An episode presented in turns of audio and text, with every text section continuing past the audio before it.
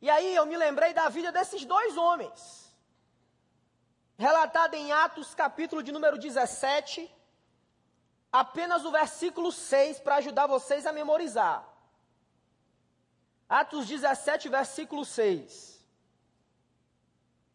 Diz assim a palavra do Senhor: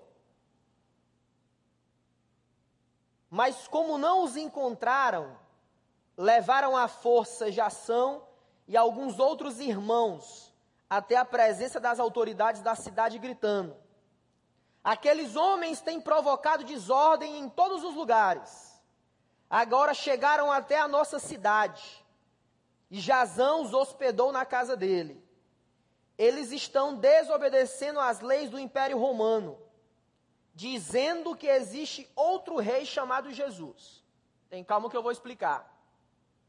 O livro de Atos, quarto livro do Novo Testamento, ele relata como que a igreja nasceu. E aí, há todo um desenrolar da história, biografia de grandes e poderosos homens e mulheres de Deus. E sabe de quem o texto está falando, galera? De Paulo e Silas. Quem eram esses caras? Que, que eles podem ensinar para nós? Como que eles podem nos ensinar a desconstruir, a repintar, a reconstruir esse mundo quebrado e fatura, fraturado. O que, que ele pode nos ensinar, esses dois caras? É isso que eu quero compartilhar com vocês hoje. Quando eu leio as narrativas bíblicas, e aí quando eu escuto uma citação da Preta Gil, que ela disse o seguinte sobre nós, sobre vocês. Sabe o que, que ela disse? Ela disse que os adolescentes estão absorvendo uma cultura de violência e perversão. Preta Gil. Quem sabe quem é a Preta Gil? Levanta assim a mão assim pro alto. Levanta, tem vergonha não. Preta Gil falou isso de vocês. Só que a Bíblia diz o inverso de tudo isso. A Bíblia diz que nós somos geração santa, povo eleito de Deus. E a palavra santo, a palavra no grego, traduzindo para o português, significa dizer separado. Separado de quê, pastor? Você me responde. Você sabe. Separado das conversas fúteis, separado de grupos não saudáveis, separados da paralisia, da inércia, da falta de movimento na vida. É isso. Não tem segredo. Essa palavra não tem segredo. O que nós precisamos é desenvolver um hábito de buscar as respostas para as perguntas que vocês têm na palavra. Mas anota no teu coração a primeira lição que a gente vai aprender nessa noite. Eles tinham a mensagem não só na mente, mas também no coração e demonstravam com as suas vidas. Mari, ela disse que eles tinham a mensagem não apenas na mente, mas no coração. E mais, eles mostravam isso com a vida. Qual é a mensagem? Alguém sabe qual é a mensagem? Qual que é a mensagem, gente? Cadê a nossa galera aí? Qual que é a mensagem? Quem é a mensagem? Quem? Nossos líderes de grupo de comunhão, quem é a mensagem? Quem é o Salvador? Ih, quem é o Salvador? Quem é o Salvador? Ele é a mensagem. E essa mensagem era tão poderosa na vida de Paulo e Silas, que esses dois homens, quando chegaram na cidade de Tessalônica, os outros disseram a respeito deles. Esses dois que já passaram por várias cidades, Beto, eles têm alvoroçado o mundo inteiro. Sabe o que é alvoroçar? Eles têm reconstruído, eles têm repintado esse mundo perdido. Paulo e Silas. Essa mensagem precisa estar latente no nosso coração. Nós precisamos romper de uma vez por todas com a podridão do pecado. No Retiro 2010, lá em Ubatuba do Adore, eu disse o seguinte: quem lembra? O pecado é como um vômito. E nós, semelhante aos cachorrinhos, tacamos o nosso rosto no vômito e ficamos brincando em cima dele. Isso é o pecado. Traduzindo para a nossa linguagem, eu sei que você está entendendo, que o Espírito Santo está falando no teu coração. Eu sei, eu sei que você está entendendo. É mentira também dizer que a adolescência tem que ser vivida sem conteúdo. Isso é mentira. Agora, para nós mudarmos, para nós reconstruirmos, repintarmos, construirmos o que a Preta Gil disse de vocês, a gente precisa mostrar. Como? Com a mensagem no coração e na vida. É a minha vida na vida, é a tua vida na vida de alguém. São a, a palavra que está nos teus lábios que Deus quer usar. E aí eu me lembro de um homem, um grande homem de Deus chamado John Stott. Ele escreveu um livro excelente, que nós vamos trabalhar esse livro ano que vem, numa série de mensagens sobre a cruz de Cristo. E aí John Stott diz o seguinte: olha para cá, preste atenção, não conversa agora não. A cruz revoluciona a minha atitude com Deus a minha atitude com o outro e a minha atitude com os de dentro da comunidade e com os de fora da comunidade. Vou traduzir para vocês. John Stott está querendo dizer que quando eu passo pela cruz, quando eu entendi a mensagem da cruz de Cristo, a morte e a ressurreição de Jesus, a minha vida vai mudar nessas instâncias. No relacionamento com Deus, porque eu sou reconciliado com Cristo, pelo sangue de Jesus, no meu relacionamento com o outro, no meu relacionamento com os de dentro e no meu relacionamento com os de fora. Isso tem acontecido na tua vida? Você responde. A cruz revoluciona a nossa atitude conosco mesmo, comigo. A cruz tem que relacionar, revolucionar o seu olhar sobre você mesmo. E aí é engraçado, né, Beto? Doutor Henrique. Na adolescência, às vezes aparecem algumas acnes ou espinhas. A gente se acha o. Ah, tá, o dia está horrível. Ainda mais quando é aquelas bem aqui do nariz, né? Aí que o negócio fica complicado. O nosso cabelo não está muito legal. E aí a gente acha que a vida está de mal a pior. Não é assim, gente? Tom Jobim escreveu, compôs Garota de Ipanema. Bill Gates fundou a Microsoft, sinônimo de Windows. Steve Jobs, a Apple. Mas o teu Deus criou você à imagem e semelhança dele. Você não é apenas uma aglomeração de cromossomos, não. Você é escolhido de Deus. Você é alvo do amor e do perdão de Jesus. Se você crê nisso, diga amém. Deus tem negócio comigo e com você. Nós precisamos mover a nossa vida, mover a nossa existência, mover esse ministério, mover essa igreja nos cinco propósitos de Deus para a humanidade. Sabe quais são esses propósitos? Anota aí que nós vamos falar sobre isso 2011 inteiro. Adoração, comunhão, evangelização, serviço e discipulado. A tua vida tem que girar nesses propósitos. Essa igreja gira nesses propósitos. Esse ministério vai girar nesses propósitos. Porque Deus tem um plano e quer usar a tua vida. A cruz revoluciona a nossa atitude com os de dentro e com os de fora. Com os de dentro, eu não vejo o meu irmão como pior do que eu.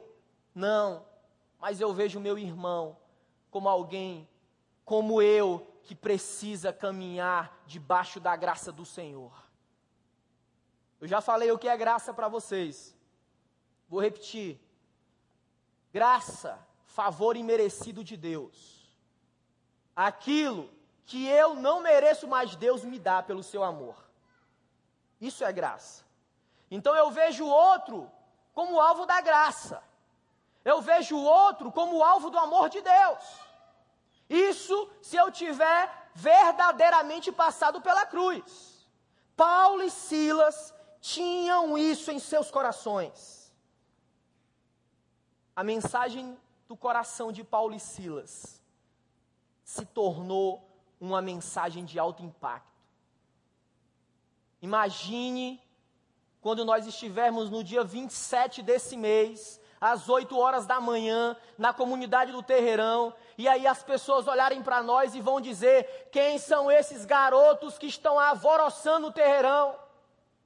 E nós vamos estar ali, o Ministério de Logística da, da igreja, o Ministério de Missões da igreja, o Ministério de Adolescentes da Igreja do Recreio, e vamos estar ali para proclamar o amor de Deus para aquelas pessoas seja através do serviço médico, serviço social, atividade com crianças, teatro, fantoche, dança, e nós vamos estar ali dentro. Porque Deus chamou a gente. Coloca a mão no teu coração assim, não tem vergonha não, não liga para o outro não, não faz vergonha não. Coloca a mão no teu coração e diz assim: Deus me chamou para alvoroçar o mundo. Louvado seja o nome de Jesus. Mas Paulo e Silas diz para nós as suas vidas clamam para nós, que se, eles, se nós quisermos viver uma vida de alto impacto, nós precisamos aprender a segunda lição. A hora chegou e é agora. É agora. O Iago, recém-batizado, falou o seguinte: é agora. Sabe o que é que é? As pessoas testemunham na cidade de Tessalônica, esses homens chegaram na nossa cidade. Gente, a nossa vida tem que ser marcante, tem que ser presente. Eclesiastes capítulo 3, verso 1. Tudo neste mundo tem seu tempo Cada coisa tem seu lugar. E aí eu vou fazer uma retrospectiva das nossas atividades nesse ministério, nesse mês. Nós tivemos uma, uma festa para trabalhar comunhão e levantar recursos. Nós tivemos um luau na praia, com mais de 60 adolescentes ali. Nós jogamos futebol americano, comemos lá um lanchinho maravilhoso, brincamos, rimos, tocamos violão. Mas chegou a hora. Chegou a hora do vamos ver. Sabe qual é? É nós colocarmos a nossa vida para abençoar o outro. Eu estou contando os dias no relógio. Segunda-feira nós reunimos algumas pessoas aqui da equipe que está sendo montada para a glória de Deus, segundo a orientação do Espírito de Deus. Saímos daqui mais ou menos 10 horas. E eu vi o brilho no olhar de cada um deles. E as ideias saindo. Pastor, eu acho que a gente pode fazer um teatro com as crianças. Pastor, eu acho que a gente pode fazer fantoche. Pastor, vamos bolar esse circuito da saúde. Vamos colocar alguém para atender. Pastor, psicólogo, conselheiro. Pastor, vamos estar tá na rua. Eu vi isso. Sabe por quê? Porque Deus está trazendo, está trazendo uma unção poderosa sobre nós e ninguém, ninguém e nada pode deter a obra santa do Senhor. Você crê nisso? Diga amém. Ninguém. Nada pode deter a obra santa. Naquele texto onde diz assim: E as portas do inferno não prevalecerão contra a igreja. Logo quando eu me converti à pessoa de Jesus, eu achava que era a igreja que estava segurando as portas, porque me ensinaram assim. Não, nós estamos segurando as portas. Imagina toda, toda a nossa igreja, os irmãos segurando as portas da igreja para o inferno entrar. É o contrário. O inferno é que tem que segurar as portas, porque nós vamos entrar como igreja do Senhor. Deus quer usar você para alvoroçar esse mundo. Fica de pé em nome de Jesus. Vou convidar o louvor a vir aqui. Gente, aquilo que nós fomos conduzidos à reflexão através do teatro. Quando nós cantamos, quando nós louvamos a Deus dizendo que não existe nada, nada, nada além do sangue de Jesus. Deus está hoje confrontando você para uma posição.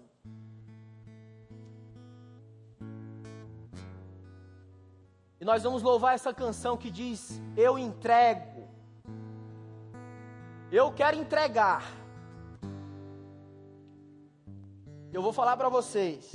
2011 está cheio de pedreira para gente. Cheio.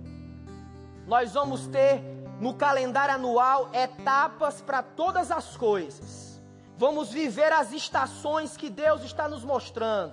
O tempo do cuidado, o tempo do cultivo, o tempo da colheita. Dentre os propósitos de Deus para nós. Nós não vamos nos prender na base da comunhão, não vamos nos engessar na comunhão, não nós vamos valorizar, dar ênfase à adoração, nós vamos fazer campanhas em relação ao discipulado. Quero ver os grupos se desenvolverem no Senhor. Segura na mão da pessoa que está ao teu lado, em nome de Jesus.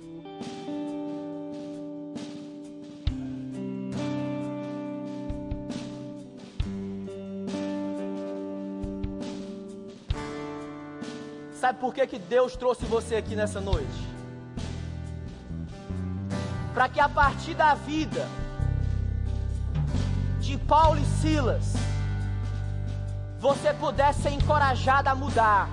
Mas tem a terceira e última lição ainda. Tem a terceira e última lição. Qual é essa lição? Anunciar que não há outro rei senão Jesus. Qual é a terceira e última lição que Paulo e Silas ensinam aos adolescentes da igreja do recreio? Anunciar que não há outro rei senão Jesus. Não há não, meu querido. Não há outro salvador. Não, tá, não tem ninguém que quando você está todo arrebentado, diz para você, meu filho, minha filha, se levanta daí porque eu tenho uma obra contigo. Meu filho e minha filha, não, não fique angustiado pelos conflitos que você está tendo na sua casa. Meu filho e minha filha, é possível sim viver a santidade de Deus. Deus está falando contigo. E o que é que a gente vai fazer? Quando a palavra vai entrando no nosso coração, quando ela vai entrando, ela vai limpando, ela vai tirando todo o lixo de dentro de nós, e ela vai nos erguendo, e ela vai reconstruindo os nossos relacionamentos, e ela vai nos ensinando a perdoar, e ela vai nos ensinando a olhar para frente, e ela vai nos enchendo de tal maneira que vai transbordar do amor de Deus. Sabe o que é que me deixa assim, engessado, parado? É quando eu vejo cansaço, inércia. Parece que há tijolos nas nossas costas e a gente não consegue andar. E eu olho para o céu na minha casa e digo: Deus, o que é isso? Rasga esse céu e derrama uma unção poderosa nas nossas vidas. Eu tenho pedido a Deus, Senhor, aviva a minha vida, restaura a minha vida e me enche, e me enche de tal maneira que eu possa ser um pescador de vidas e encorajar vocês a pescarem vidas comigo em nome de Jesus.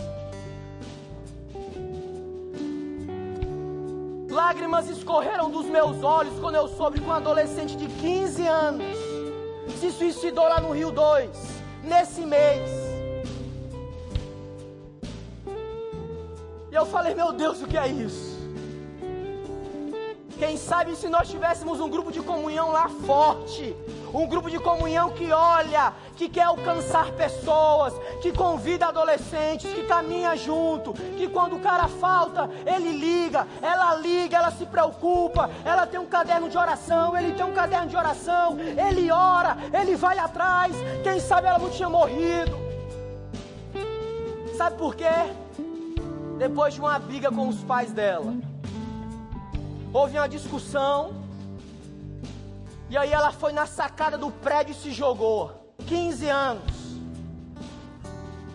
Deus está chamando a gente, galera. Vamos nos levantar. Vamos deixar as pessoas dizer assim: os adolescentes da igreja do recreio estão alvoroçando o mundo. Feche os teus olhos em nome de Jesus. Esquece quem está do teu lado. Nós ainda temos cinco minutos ainda. E eu creio que na medida que o Guilherme vai entoar louvor agora, todas as artimanhas do diabo contra as nossas vidas vão cair por terra no nome de Jesus. Vamos louvar o Senhor. Te dou meu coração e tudo que há em mim. Entrego o meu viver por amor a ti, meu rei. Meus sonhos rendo a ti e meus direitos dou. O orgulho vou trocar pela vida do Senhor.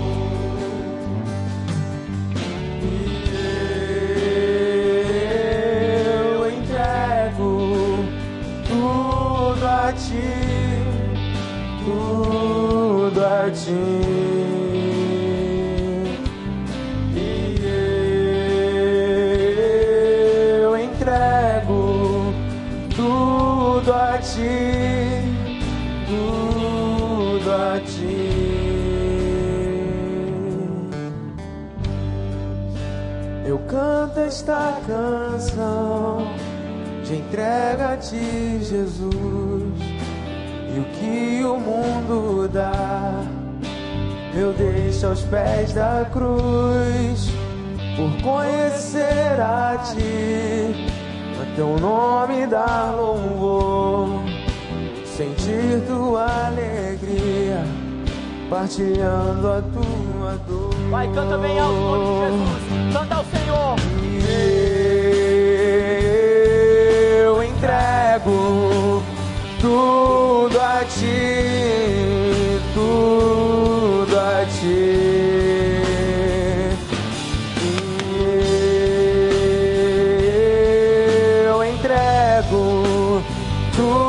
tudo a ti, tudo a ti.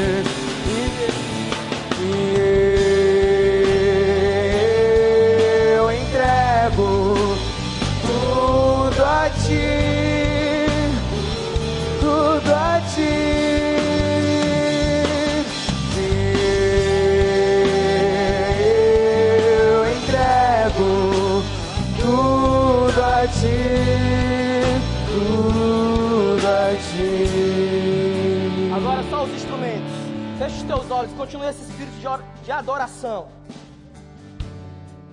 Eu não quero deixar você sair daqui. Não quero. Sem você ter oportunidade nessa noite, nesse momento, onde nós já vamos finalizar. Sem você manifestar que você quer entregar todas as áreas da sua vida no altar de Deus.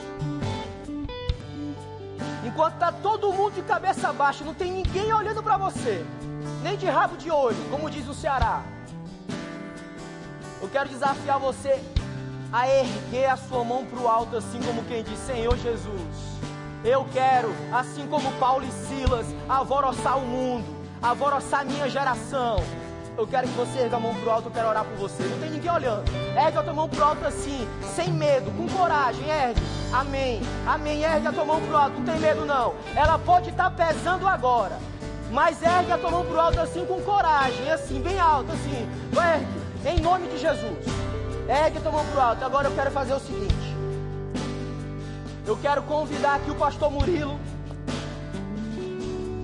Enquanto ele vai vir até aqui, todo mundo ainda orando. Pastor Paulo na intercessão, Almir na intercessão. Porque correntes estão sendo quebradas, vidas estão sendo restauradas agora. Eu creio. Eu quero convidar você a sair do seu lugar. Pastor Murilo vai orar por você. Sai do teu lugar em nome de Jesus. Se Deus falou contigo, você quer erguer a tua mão pro alto, sai do teu lugar e vem aqui. Preocupa com quem está do teu lado, não. Pede licença e vem até aqui em nome de Jesus. Vem que o Espírito Santo está te chamando. Satanás quer te envergonhar, mas Deus quer te honrar, porque tu é filho dele. Vem, não tem vergonha não, vem. Deus está te chamando. O Espírito Santo está te chamando para uma obra de reconciliação, restauração. Vem, vem. Deixa Deus falar o teu coração. Eu sei que Deus está lavando. Eu sei que o sangue de Jesus está lá dentro da tua alma. Está tirando agora toda a podridão que está lá dentro. Não tem medo não, vem. Vem em nome de Jesus. Vem, vem, eu sei que tem, vem, vem. Agora nós vamos mostrar a unidade desse ministério. Nós vamos formar um bloco só aqui. Vem pra cá, vamos lá, vamos lá. Vamos vir todo mundo para cá mostrar a unidade desse ministério, a força e o potencial que ele tem se nós unirmos numa visão, se nós olharmos em direção a um projeto. Olha para cá, olha para o pastor. Deus está fazendo um momento, uma obra nova na vida de cada um de vocês. Cada um de vocês. O Espírito de Deus está ungindo, está renovando, está restaurando, está limpando vocês. Pastor Murilo, ora, ora por eles. Ora por essas vidas.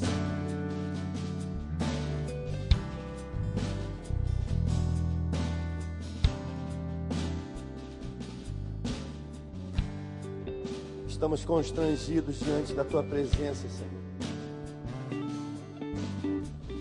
Ficamos constrangidos quando nós olhamos para dentro de nós mesmos e podemos perceber o que nós somos diante de tão magnitude que é a tua presença, Senhor.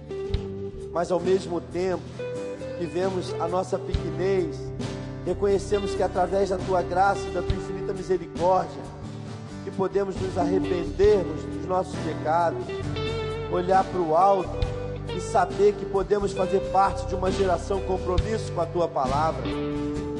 Agora em especial, Jesus querido, eu coloco a vida dos teus filhinhos diante de ti. E com a autoridade do sangue derramado na cruz do Calvário, nós repreendemos todo demônio que se levanta nesse lugar, todo demônio que se levanta nas vidas. Aquilo que a gente anda sabendo em relação à internet, ó Deus, nós repreendemos com a autoridade do teu sangue e declaramos que os teus filhos, à medida que se arrependeram, farão parte verdadeiramente de uma geração compromissada com a tua palavra. Nem para a direita, nem para a esquerda, nenhum deles se desviarão dos teus caminhos, ó Deus. Cada jovem, cada adolescente aqui, nós te louvamos, ó Deus, porque podiam estar em outro lugar, mas estão diante da tua presença. Muito obrigado, Deus. Que suas demandas sejam supridas na escola, no namoro, Ó Deus, com relacionamento com os pais, ó Deus, dá sabedoria aos pais para cuidar deles, dá sabedoria a eles para entender os pais. Ó Deus, o último versículo do Velho Testamento declara que filhos se converterão aos pais e que os pais se converterão aos filhos. É assim que nós te pedimos. Basta uma palavra tua e tudo se modifica, ó Deus.